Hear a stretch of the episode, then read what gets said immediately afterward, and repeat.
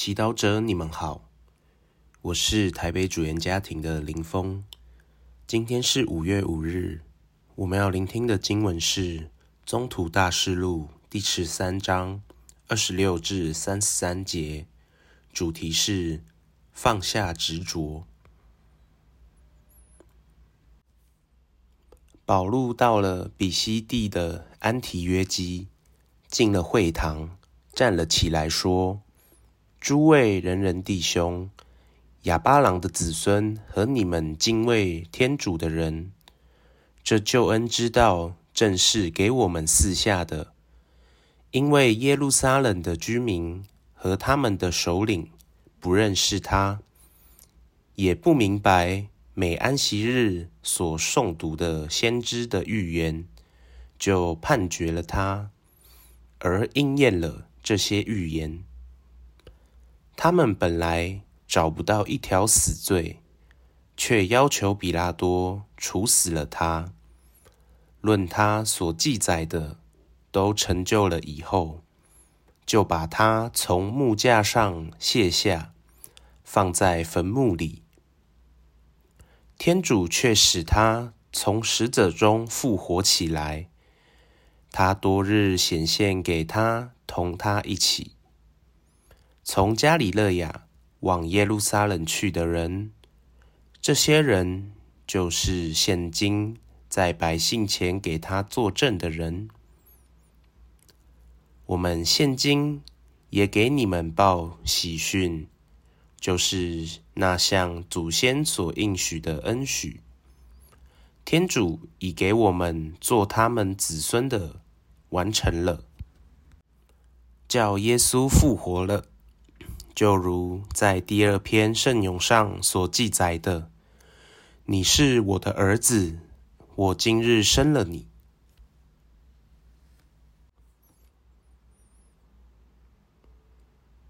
世经小帮手，保禄是初期教会最有力量的传教士，他曾经严重迫害基督徒，认定他们亵渎了上主的法律。然而，耶稣却怜悯了他的无知，亲自显现给他，让他因傲慢而蒙蔽的心，再次看清天主的真理。耶稣的怜悯更进一步召唤他成为外邦人的使徒，把天主的救恩带给外邦人。我想，保禄的一生。可说是建立在耶稣的怜悯上，以及天主有望从最恶劣的状况中或人之中取得最好的结果。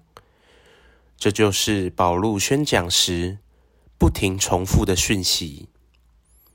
今天我们听到保禄向安提约基的基督徒宣讲关于耶稣死亡和复活的事情。虽然耶稣的死亡看似耶稣人生的失败，他被嫉妒他的耶路撒冷居民和首领迫害、判决了。也许保禄能在这些耶路撒冷的居民和领导身上看到他之前的傲慢和暴力。他们虽然在耶稣身上找不到罪。却非得要想办法把耶稣处死。然而，即便这些犹太人拒绝并迫害了天主赐给他们的救主，按人的道理来说，是配不上天主的怜悯。但天主却让耶稣从死者中复活了，仿佛是要再给犹太人一个机会去悔改。去相信，去选择耶稣为他们的救主。有时候，我们的人性会被软弱和罪恶缠住，以致我们不断坚持一种错误的思维，伤害他人，也丢了自己的平安。但是，保禄要我们看到，天主对我们的爱和怜悯。却是更大的。不愿意我们陷在无望的罪恶和扭曲的思想中，那么我们能像保禄和安提约基的基督徒一样，放下自己的执着，皈依耶稣吗？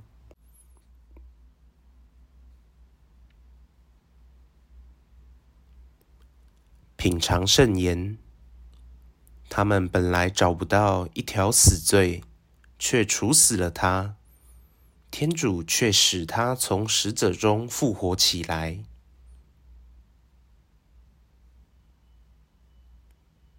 活出圣言，哪些执着让你痛苦？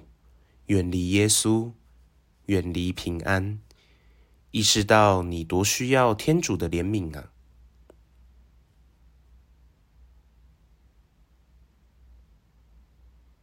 全心祈祷，天主，求你怜悯我执着在心中的仇恨和判断，让我死去的心再次复活吧。